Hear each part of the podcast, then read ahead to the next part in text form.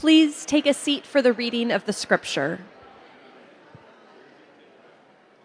Our reading today is from 1 Corinthians 10. For I do not want you to be unaware, brethren, that our fathers were all under the cloud and all passed through the sea, and all were baptized into Moses in the cloud and in the sea, and all ate the same spiritual food, and all drank the same spiritual drink, for they were drinking from a spiritual rock which followed them, and that rock was Christ. Nevertheless, with most of them, God was not well pleased, for they were laid low in the wilderness. Now, these things happened as examples for us, so that we would not crave evil things as they also craved. Do not be idolaters, as some of them were. As it is written, the people sat down to eat and drink and stood up to play. Nor let us act immorally, as some of them did, and 23,000 fell in one day. Nor let us try the Lord as some of them did and were destroyed by the serpents, nor grumble as some of them did and were destroyed by the destroyer. Now, these things happened to them as an example, and they were written for our instruction, upon whom the end of the ages have come. The word of the Lord.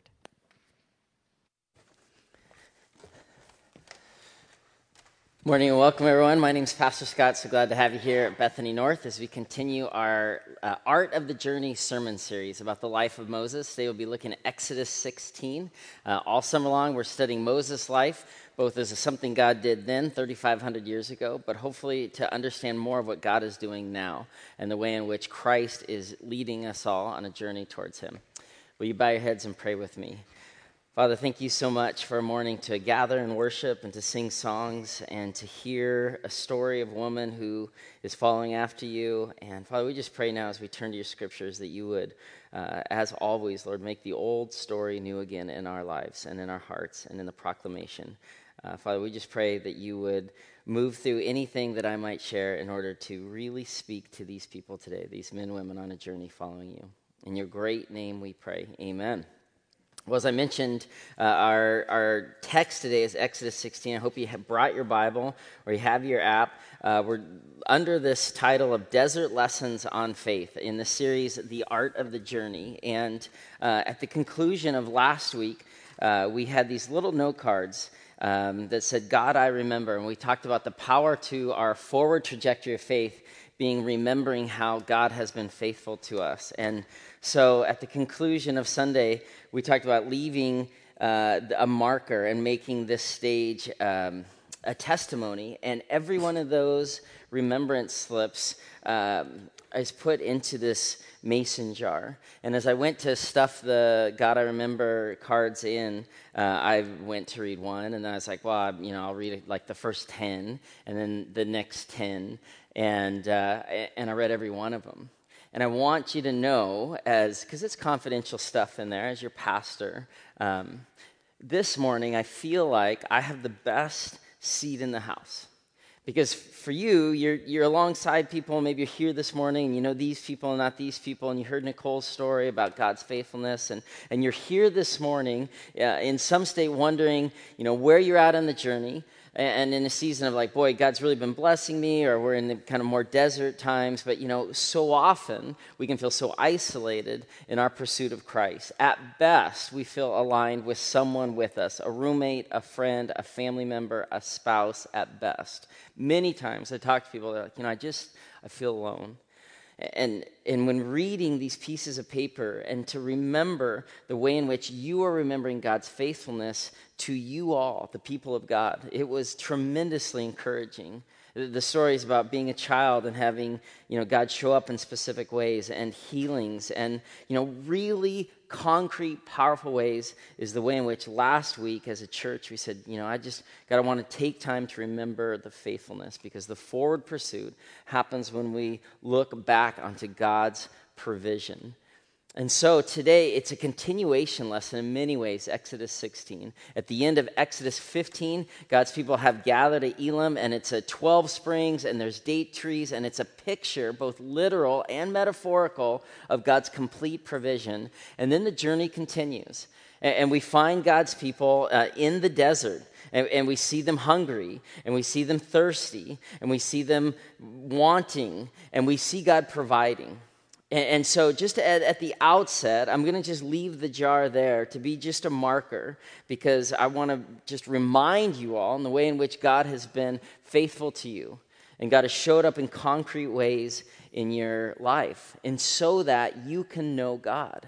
I mean, that's the heartbeat of, of so many of the remembrance passages in Exodus. We have this command to teach other people. Exodus 13, when your children ask, tell them, God delivered us with a mighty hand. You know, later when God takes his people through the Jordan River, they take uh, remembrance stones. We're called to be people telling our story, telling about what God is doing in our life, telling about the journey because in our in our highs and our lows we can speak to God's faithfulness and in that way we become encouragers. And so today in Exodus 16, God is going to provide these really concrete lessons for us as his people. That in desert times, God had something to teach God's people here in Exodus 16, but always we're people of Scripture, understanding what God did then, we want him to do now. We want our life in faith to be empowering us now. We want the rock of Christ to be encouraging us now. We want to drink again. Lord, you've made beautiful things. And we start to sing it, and then we start to harmonize, and the, the church belts in, not because God did something once then, because God continues to speak and continues to reveal, and we need God to be continuing to move in us. It's not enough to remember what God did on a piece of paper back then, it's a start. But the lessons that come through the desert to God's people in Exodus 16 are a remembrance and a movement for us on a couple of really concrete things. And I just want to I want to start with just this open-handed kind of motion to you that we will receive that which sustains us on our journey. We will receive it. Much as we come to a communion table, we come equal before the cross. And we come with open hands. And when we receive the gift of Christ in our life, and we receive His grace and His mercy, it doesn't matter if I'm a, you know, there's a triple homicide in my past or just some simple white lie. We're all, we're all sinners. And so when we approach God, we're, we're leveled at the foot of the cross and we come and we say, God, I want to receive that which I will be sustained in my faith journey. And so God's people today come empty handed to God Himself, and this is, a, this is a, a, chapter of God's provision. And so our big idea coming out of Exodus 16 is this is that there's these two rules from the desert that God teaches his people specifically this Sunday. Desert rule 1, the Lord will provide.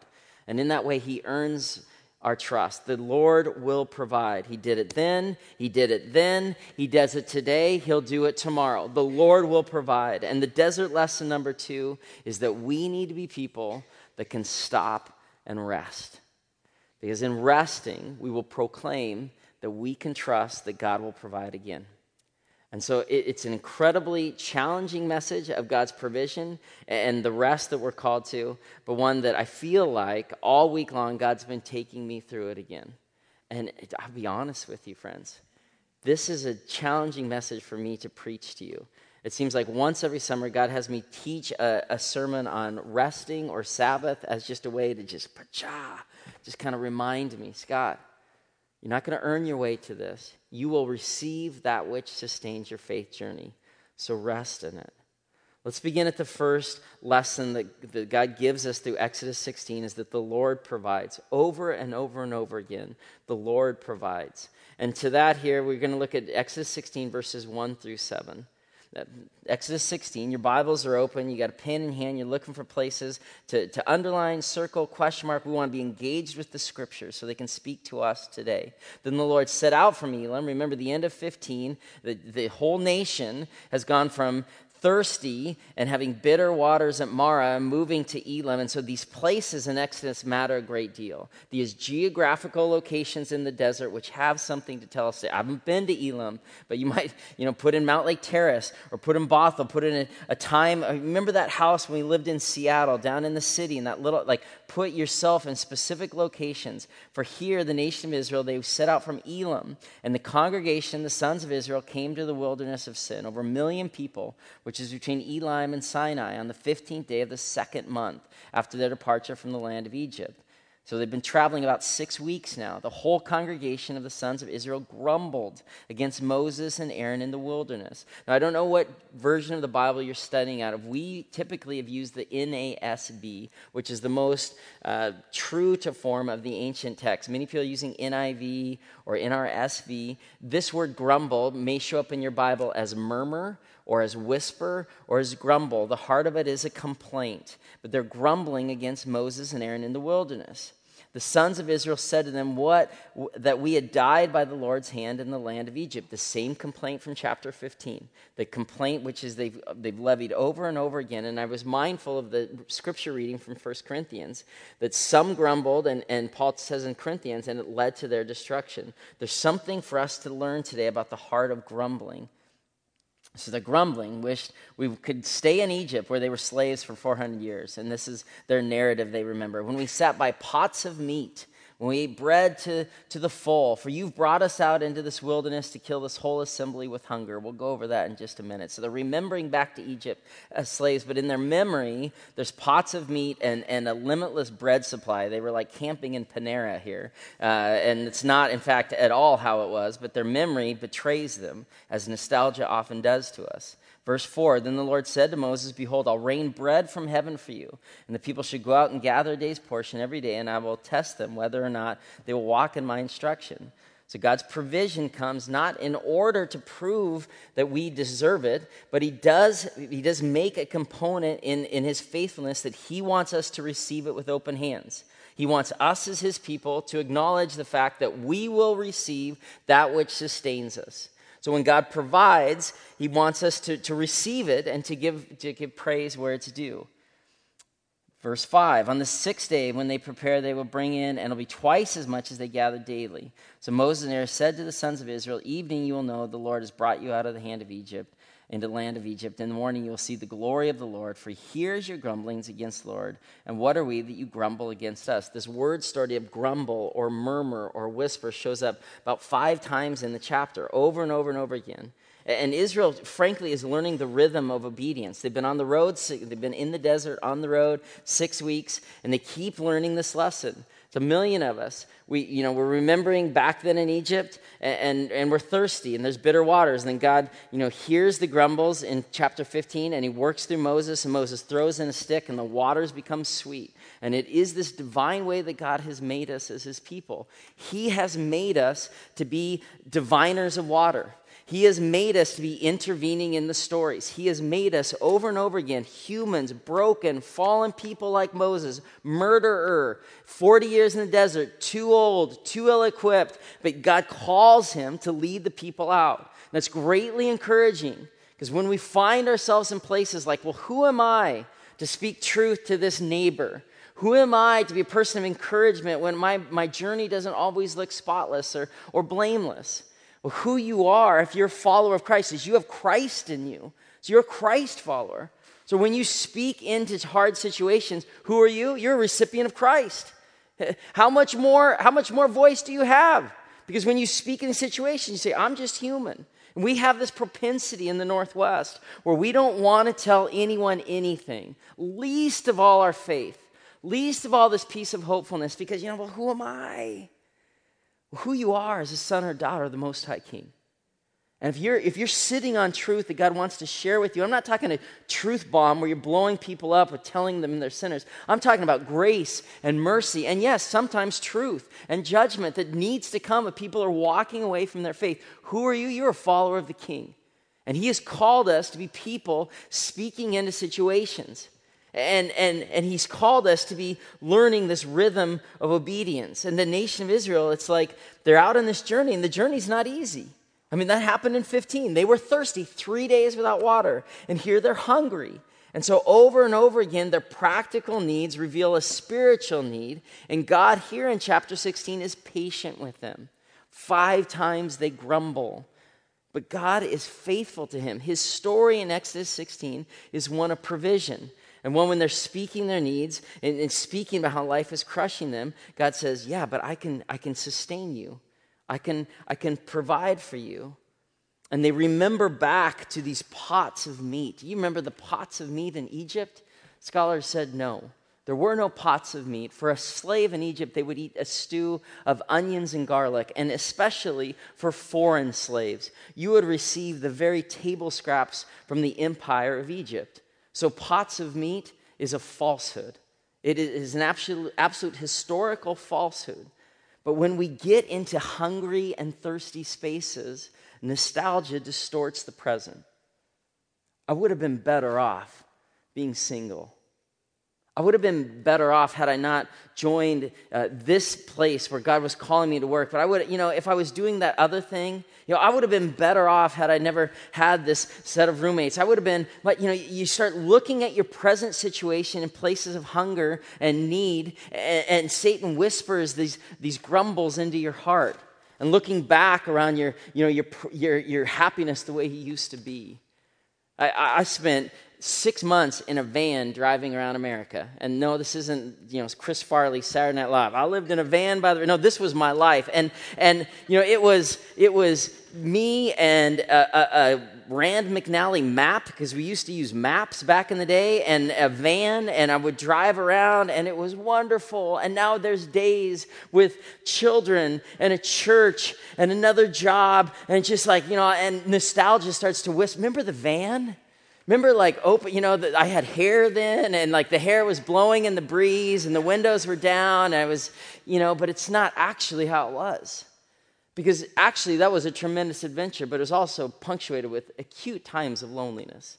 Because all of life was lived on this continuum between loneliness and intimacy, and freedom and intimacy. So, times when you have the most freedom, it's oftentimes without a lot of intimacy. And times where you have a lot of intimacy and houseful, you don't have any freedom. And you find yourself maybe on this continuum remembering back on the way it was, and, and, and all it can do is pull you out of your present story. So anchor yourself into where God has placed you today and be an instrument of grace and mercy following Him. Because there were no pots of meat back in the old days. God has placed you today with the scars that you bear and the hopes that you contain in order to use your life as a blessing to many. So we can be blessed to be a blessing there were no pots of meat. We are called to be his people living in the now. And in this way, this is a message, one of the few things I really, really want you to get today that the death of grumbling is the birth of worship. The death of grumbling becomes the birth of worship for us as his people. Worship being synonymous of my life is lived in response to God's revelation. And so I want my life to be lived in that response. I want life to be worship talking beyond singing on a Sunday morning. I'm talking about living in the fullness of my story now. That God is living inside me, His truth. I'm growing on this trajectory of Christ, and I am blessed to be a blessing. I need to grumble less, I need to worship more. And so, if we find ourselves in seasons of whispering or murmuring or grumbling or whatever the synonym is in your Bible, and we're thinking ourselves out of today's story into the past, the scripture is telling us stop grumbling and start worshiping. There were not pots of meat there, and life will not be easier. The grass is not always greener. This is the place that God has put you today. And so for Egypt, it's a place of literal slavery and becomes for us a metaphor for slavery. God's warning here to his people is don't idealize the times when you were slaves. You're free now. Live into your freedom to worship Christ and grumble less and worship more. And yet, in the midst of that is a tremendous amount of God's provision in Exodus 16. They continue to grumble, and God continues to meet their need. And it is mysterious. Because if you look in the New Testament, when, when, when the angel of the Lord comes to Mary, and the angel of the Lord comes to Zacharias and tells, tells Mary she's going to have a son, and tells Zacharias he's going to have a son who's John, both show doubt, both grumble. But Zacharias is, is silenced until John is born, and Mary is allowed to have an interaction. And there's something mysterious in that. But in Exodus 16, there's something that is being said as they are speaking their needs. They're grumbling, yes, but they're speaking them out loud. And the worst kind of grumbling is something that happens at the end of 16, where the people in secret are out trying to gather extra manna on the Sabbath day. And the, the warning from Exodus 16 is when you're hungry, when you're thirsty, at least speak your needs out loud. At least say something to other people that you're not doing okay. Because you can't walk alone forever. And we are called to be people that aren't just grumbling silently. Because in those silent spaces where nostalgia takes us out of our present stories and be tremendously destructive, that's where sin likes to take up residence. Let's, let's continue here in verses 9 through 12. Then Moses said to Aaron, Say to all the congregation of the sons of Israel, Come near before the Lord. He has heard your grumblings. And again, they're grumbling, but the Lord isn't smiting them or casting them out. The Lord is asking them to come near, maybe perhaps to hear them better. There's a beautiful picture in Exodus 16 of people's needs and the Lord listening. So Moses says, says Gather the people and come near. Verse 10 it came about as Aaron spoke to the whole congregation, the sons of Israel. They looked toward the wilderness, and behold, the glory of the Lord appeared in the cloud. So notice what's happening here. They've been looking back towards Egypt, saying, We wish you to go back. God says, Come near. I want to hear from you. I want to know where you're hungry. I want to know where you're thirsty. And then their eyes look forward toward the wilderness. The presence of God, God filling them, and then giving them fruit for the journey ahead. So their eyes look towards the wilderness, and, the, and then they, they, they behold the glory of the Lord appeared in the cloud. And the Lord spoke to Moses, saying, I've heard the grumblings of the sons of Israel. Speak to them, saying, At twilight you shall eat meat, and in the morning you shall be filled with bread, and you shall know that I am the Lord your God. God provides. And so then there's quail that's rained down. It's a, it's a note here that God's provision will look different than our request often. Right? I mean, when you tell your story about, well, you know, I was looking for a job and I wanted this and then this thing, for many of us in the room, if we drew a target on the thing we asked God for, then maybe what God provided looked a little bit different. In hindsight, we can often see that God's wisdom trumps our wisdom. And God's blessing is better than the thing we wanted. And we can look back on past relationships or past things we wanted or, or anything. But God here hears their grumblings, He gathers them close, and then He reveals His glory to them. And He says, I will provide for you meat in the morning, bread in the evening, in order that you know that I am your God. And so it's important for us to know that God's revelation comes through His provision. God is patient, He knows our needs, He's rich in mercy, He's abundant. God will provide. We need to hear that through the scripture. We hear that in Nicole's story. God will provide. And even in Nicole's vulnerability, though, the provision comes in place of great heartache. And provision doesn't always mean that things are going to be always easy. God is not an ATM machine. God does not provide us a, a genie, but God provides physical blessings in order for us to know Him so that we can worship Him. God's a good God. Remember uh, in Luke 11, where Jesus says, Which of your fathers, if your child asks for a fish, will give him a snake instead? Jesus longs to hear our, our grumblings, our whisperings, our needs. We're not called to be these iron men of faith that never need anything or never long for anything. Jesus is saying in Exodus 16, I want to hear from you.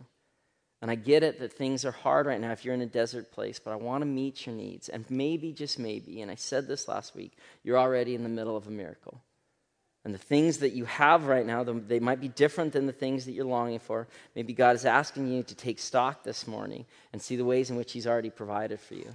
And for others, like, no, you have no idea, Scott. There's still these three things that I, you know, it's this physical health, it's, it's somebody I care for, it's, it, it's, it's money that we don't have, or a place to sleep. I mean, there's real needs in the people of God. This book does not promise an easy journey.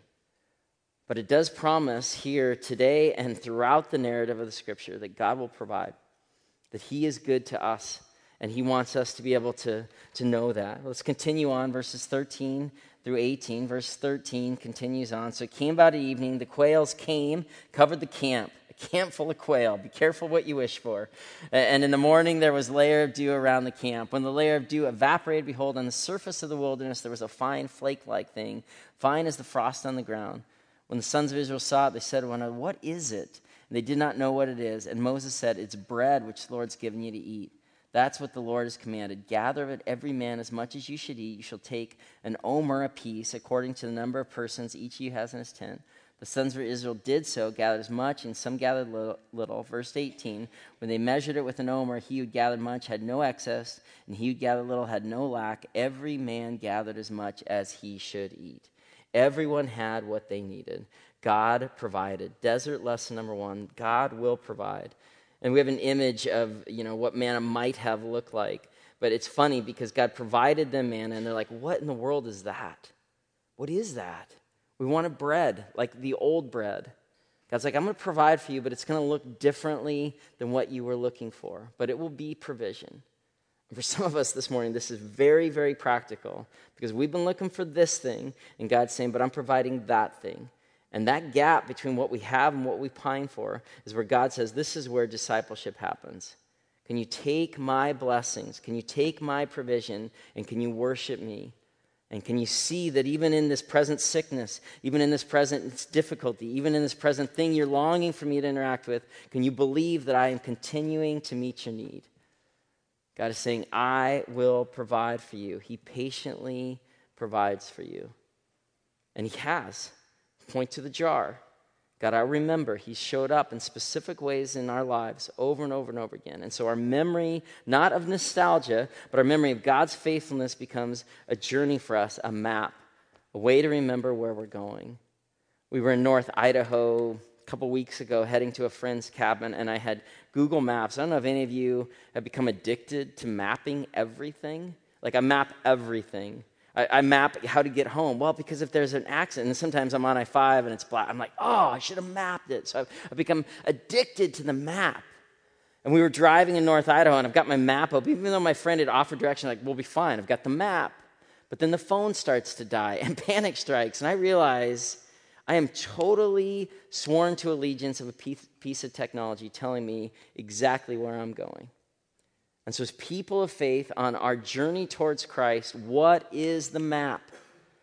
It's the truth that God will provide for us. And, and, in that, and that becomes more than a hallmark statement. We become people of great hope. If we become people of this narrative, God will provide. But I'm unemployed right now, but God will provide. But she's sick right now, but God will provide.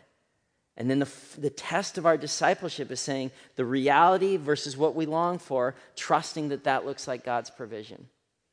Very challenging for people in the room suffering with physical health right now or mental health. How can you say this is God's provision? The scriptures tell us that God will provide for us. And something is happening now, even in your present sickness, even in your present struggles. It's provision. It is. And so we're called to trust that this life we live, f- fashioned after God's own heart, is teaching us something about His faithfulness. The Lord will provide. The second lesson that comes from the desert, comes from the text today, is this. Lesson number two you need to rest. This is the pot calling the kettle black this morning. But God has teaching us all through Exodus 16 that our rest is divinely appointed as a way for us to receive more of God in our lives. This is the second part of Exodus 16. Look at verse 22 through 26 with me about the Sabbath and about the command as his people to rest. Now, on the sixth day, they gathered twice as much bread, two omers for each one. When all the leaders of the congregation came and told Moses, then he said to them, This is what the Lord meant. Tomorrow's a Sabbath observance, a holy Sabbath to the Lord. Bake what you bake and boil what you boil, and all that's left over put aside to be kept until morning. So they put it aside until morning, as Moses had ordered, and it did not become foul, nor was there any worm in it. Moses said, Eat it today, for today is Sabbath to the Lord. Today you will not find it in the field. Six days you shall gather it, but on the seventh day there will be none. God gives us this command. We're called to be people of rest, of rest. Gathering manna, doing our work, working hard, desert, no easy journeys here. They're living in a tent on the Sinai Peninsula. So that means tremendous cold at night. It means, means tremendous heat during the day. There's nothing easy about this. The, the manna, they didn't even recognize it as bread. The provision will often look differently than our needs, but it's what God's calling us to. And then He calls us to rest in it. Rest in it. And we can say that, like, gosh, well, you know, what does that look like now? Can Sabbath be a Saturday? Can Sabbath be a Sunday? Or if I don't work Thursday? And we start to make all these provisions, but mostly it's important for us, as the reading from 1 Corinthians said, as a New Testament Christians, we have rest available to us. We have our Christ who, who, who, came to us in our poverty so that we might become rich. This is 2 Corinthians 8. And, and 2 Corinthians, Paul actually talks about this passage in Exodus. He who gathered much, and he used it to talk about generosity. And, and Paul says, at the present time, your surplus will meet their needs. Then, in turn, their surplus will meet your need. There will be equality with God's people. In verse 9 of 1 Corinthians, or 2 Corinthians 8, Christ was rich, but for our sakes, Christ knew poverty, that his poverty we might become rich. And there's perfect provision, Paul says, in Christ himself. And for God's people, there's this, there's this building out through the scriptures that we can trust his provision in us. And he can, we can trust that on this journey towards faith, when we rest, that God will continue working on our behalf. But it's not easy to learn verse 27 through 31. And it came about on the seventh day. Some of the people went out to gather, but they found none. So there'd been manna, manna, manna six days, and seventh day, some people are like, you know what? I'm gonna, I'm gonna grab an extra omer. I'm gonna just grab some aside. You never know what's gonna happen. It's my, it's my rainy day manna fund. And so they go out to gather, and they find nothing. And the Lord then says to Moses, How long do you refuse to keep my commandments and my instructions? See, the Lord's given you the Sabbath, therefore, He gives you bread for two days on the sixth day. Remain every man in his place. Let no man go out of his place on the seventh day. And so then the people rested on the seventh day. And the house of Israel named it manna, and it was like coriander seed, white, and its taste was like wafers with honey. God has given us enough, but we want more. And for many of us in the room, we can kind of sub in instead of just manna, you know, instead of bread, because many of us have provision for daily bread. And then we think about money, and the, many of us, you know, long for more. People like, well, I've got enough this month to get by. For many people in the room, time becomes the real currency. Ah, oh, I wish I had more time. How you doing? Wow, it's just, you know, we're busy, right? We're busy people. But can we trust the provision of God with bread, with money, with our time, that we have what we need? When we start working incessantly and we can't rest, we, it becomes a test of our discipleship. Because at our, at our level of, of obedience, we're showing by our life that we don't trust that God's going to show up in the future. This is so hard to live into. But hear me on this that when failure to rest, it's, it's failure to believe that God will provide. When we never rest, our life speaks towards a discipleship in ourselves. If we never stop to receive, then we just we're just constantly working. And it's impossible to understand that God has orchestrated us divinely to be people of vocation and people of, of relaxation at times. And people are like, well, I don't like to sit around. Well, anything that we do where our mind is resting, we're able to worship easier, is Sabbath rest. I can be gardening. I could be playing tennis with a kid. It could be going hiking. I could be anything that takes us away from our present grind. And for many people, where we just have this lack of capacity to rest, it becomes, and sometimes, a lack of faith. Can I rest in, into whatever God is calling me to do this week to just experience the joy of creation or the joy of relationships? Or am I incessantly moving? Because that's a, that's a lack of faith. Uh, it's really, really tricky to do. This week is um, it's been busy because God wants to teach me about all this. And I looked at my calendar, and sad to say, I wanted to take my daughter on an overnight backpacking trip because she's 12. I just want, you know, the two of us hike out, set up a tent, you know, and, and kind of experience nature. And I was looking at my calendar. I'm like, this might be the one night in the next several weeks where we could actually do this. Friday's my day off. Like we could go out Thursday and hike in and spend the night, but it was I was too busy. And there was a contractor meeting, and then you know there was emails, and there was this and that, and I literally just I just needed to shut the book and just not the Bible, but the, you know my book of like to dos, and we packed up and we drove out of town and we left later than we wanted to and we got to the, the, the uh, camp or to the trailhead and it was literally thundering and, and i'm like what do we do I was like, well, mom would say, let's go back. And I'm like, but what do you want to do? She's like, let's keep going. I was like, awesome, you know, and, and we're hiking in. Is it Sabbath? It was. We set up at the lake underneath the mountain and to, to read with my daughter and to journal next to her. It was rest, and I was too busy to do it. And it rained all night. I mean, it was miserable. We couldn't get the stove going. We ate nothing for breakfast, but that doesn't matter because we were able to rest and be together. Do we ever give ourselves permission to rest?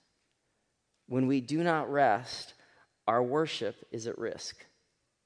When we do not rest, our obedience is at, ra- at, risk.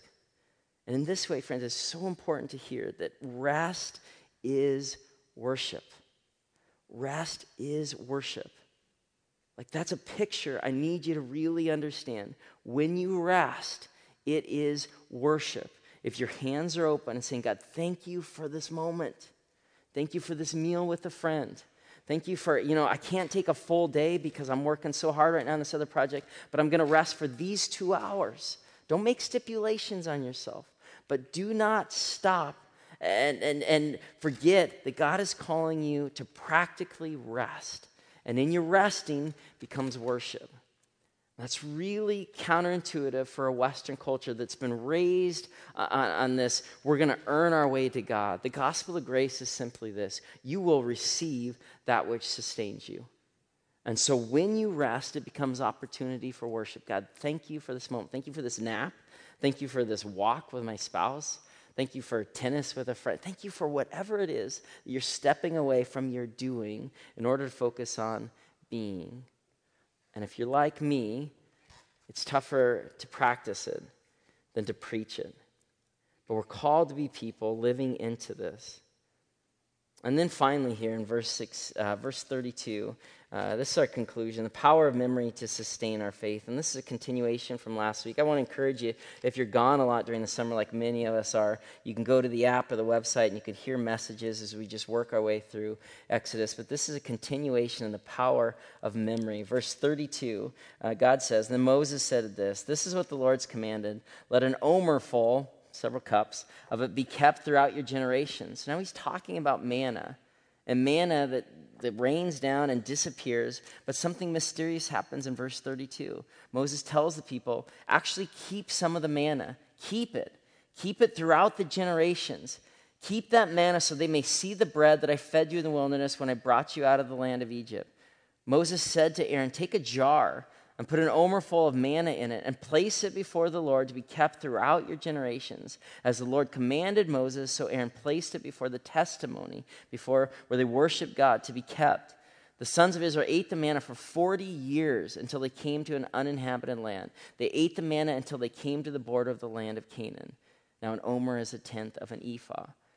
And Moses here, he makes a break from the narration. They've been in this kind of moment by moment, and he actually looks over the whole journey, the art of the journey they've been taking, saying, For 40 years they wandered, and for 40 years they gathered. But take some manna and put it in a jar, and put the jar before your families and before your community so that we can remember that God provides. We need reminders. We need reminders that God shows up and that God delivers and that He's powerful and that He provides. And then that those reminders uh, become pathways to worshiping Christ in our life. God showed up then, and He showed up here, and He showed up in my life when I accepted Jesus in my life. And as I continued my journey in all my hard places and my thirsty places and desert places, Christ, I need you to be, I, I need more of you in my life. We hit hungry, thirsty patches. Christ, I want more of you, and that I might be a blessing to your community that I might be a blessing into the people I live with. We're called to, like, literally, God tells him, like, put a mason jar in your, in your home of the places where God has provided.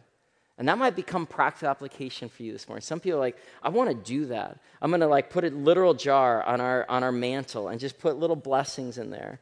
For some people, it's a prayer journal where they just write down the places they've been praying about and the places where God has showed up. Whatever it is, you're called practically to be people of memory That, that you can remember that God will provide and remember that we're called to be people of rest. And, and in remembering what God has done in the past, it will sustain us for the journey ahead. The Lord will provide. Reminds me of one of my favorite Bible stories from, from Genesis 22. One of the most painful stories as a father, where Isaac and Abraham walk three days up the mountain. And they're walking in silence. Abraham has, has waited to have a son his entire life. And now he has Isaac, and the one thing he wants God to provide that he wants to hold on to, and God says, Open your hand, because even the things closest to you I may ask of you you will receive that which sustains you. And so they're walking up the mountain, and then Isaac turns to his dad. And we don't know exactly how old Isaac is in the text, but I want these words to come out of his mouth Daddy, who will provide? And Abraham says, The Lord will provide. And the rest of the narrative is so hard for us even to absorb. Isaac lays down on the altar because he so trusts his father's hand. And then his father has a knife in his hand because he so trusts his father's hands. And then God says, Wait, I will provide for you. And there's the ram in the thicket, and the worship continues. We'll receive that which sustains us. The Lord does provide, He has provided, and He will continue to provide. And we need to be people remembering that in our rest, we're confirming that we don't earn anything. We are open handed with all of it, and so we can rest and allow our rest to be worship. May we take this journey as a church this morning, knowing that God's provided and telling others about it and living out a call to rest. Will you pray with me now? Father God, thank you so much for the chance to worship you and to open your scriptures. We just pray, Lord, that you continue to reveal yourself to us, that you're the God that really cares, and you're God that does really provide. And then, Lord, for those of us in the room this morning, that there's a gap between the life we're living and what provision would look like. We pray for your confidence. We pray for more faith, Lord. We pray for more hope. We pray that you would continue to move in specific ways in which people would see your hand of provision. Lord, there's people in the room this morning that are, that are asking for a miracle. Lord, provide in specific ways in their life.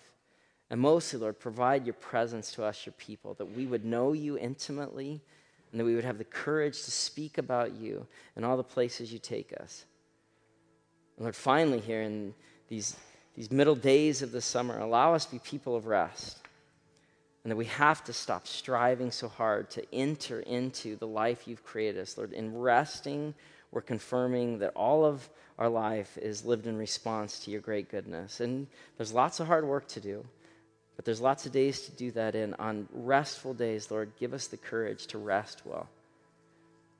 In your great and mighty name we pray. Amen.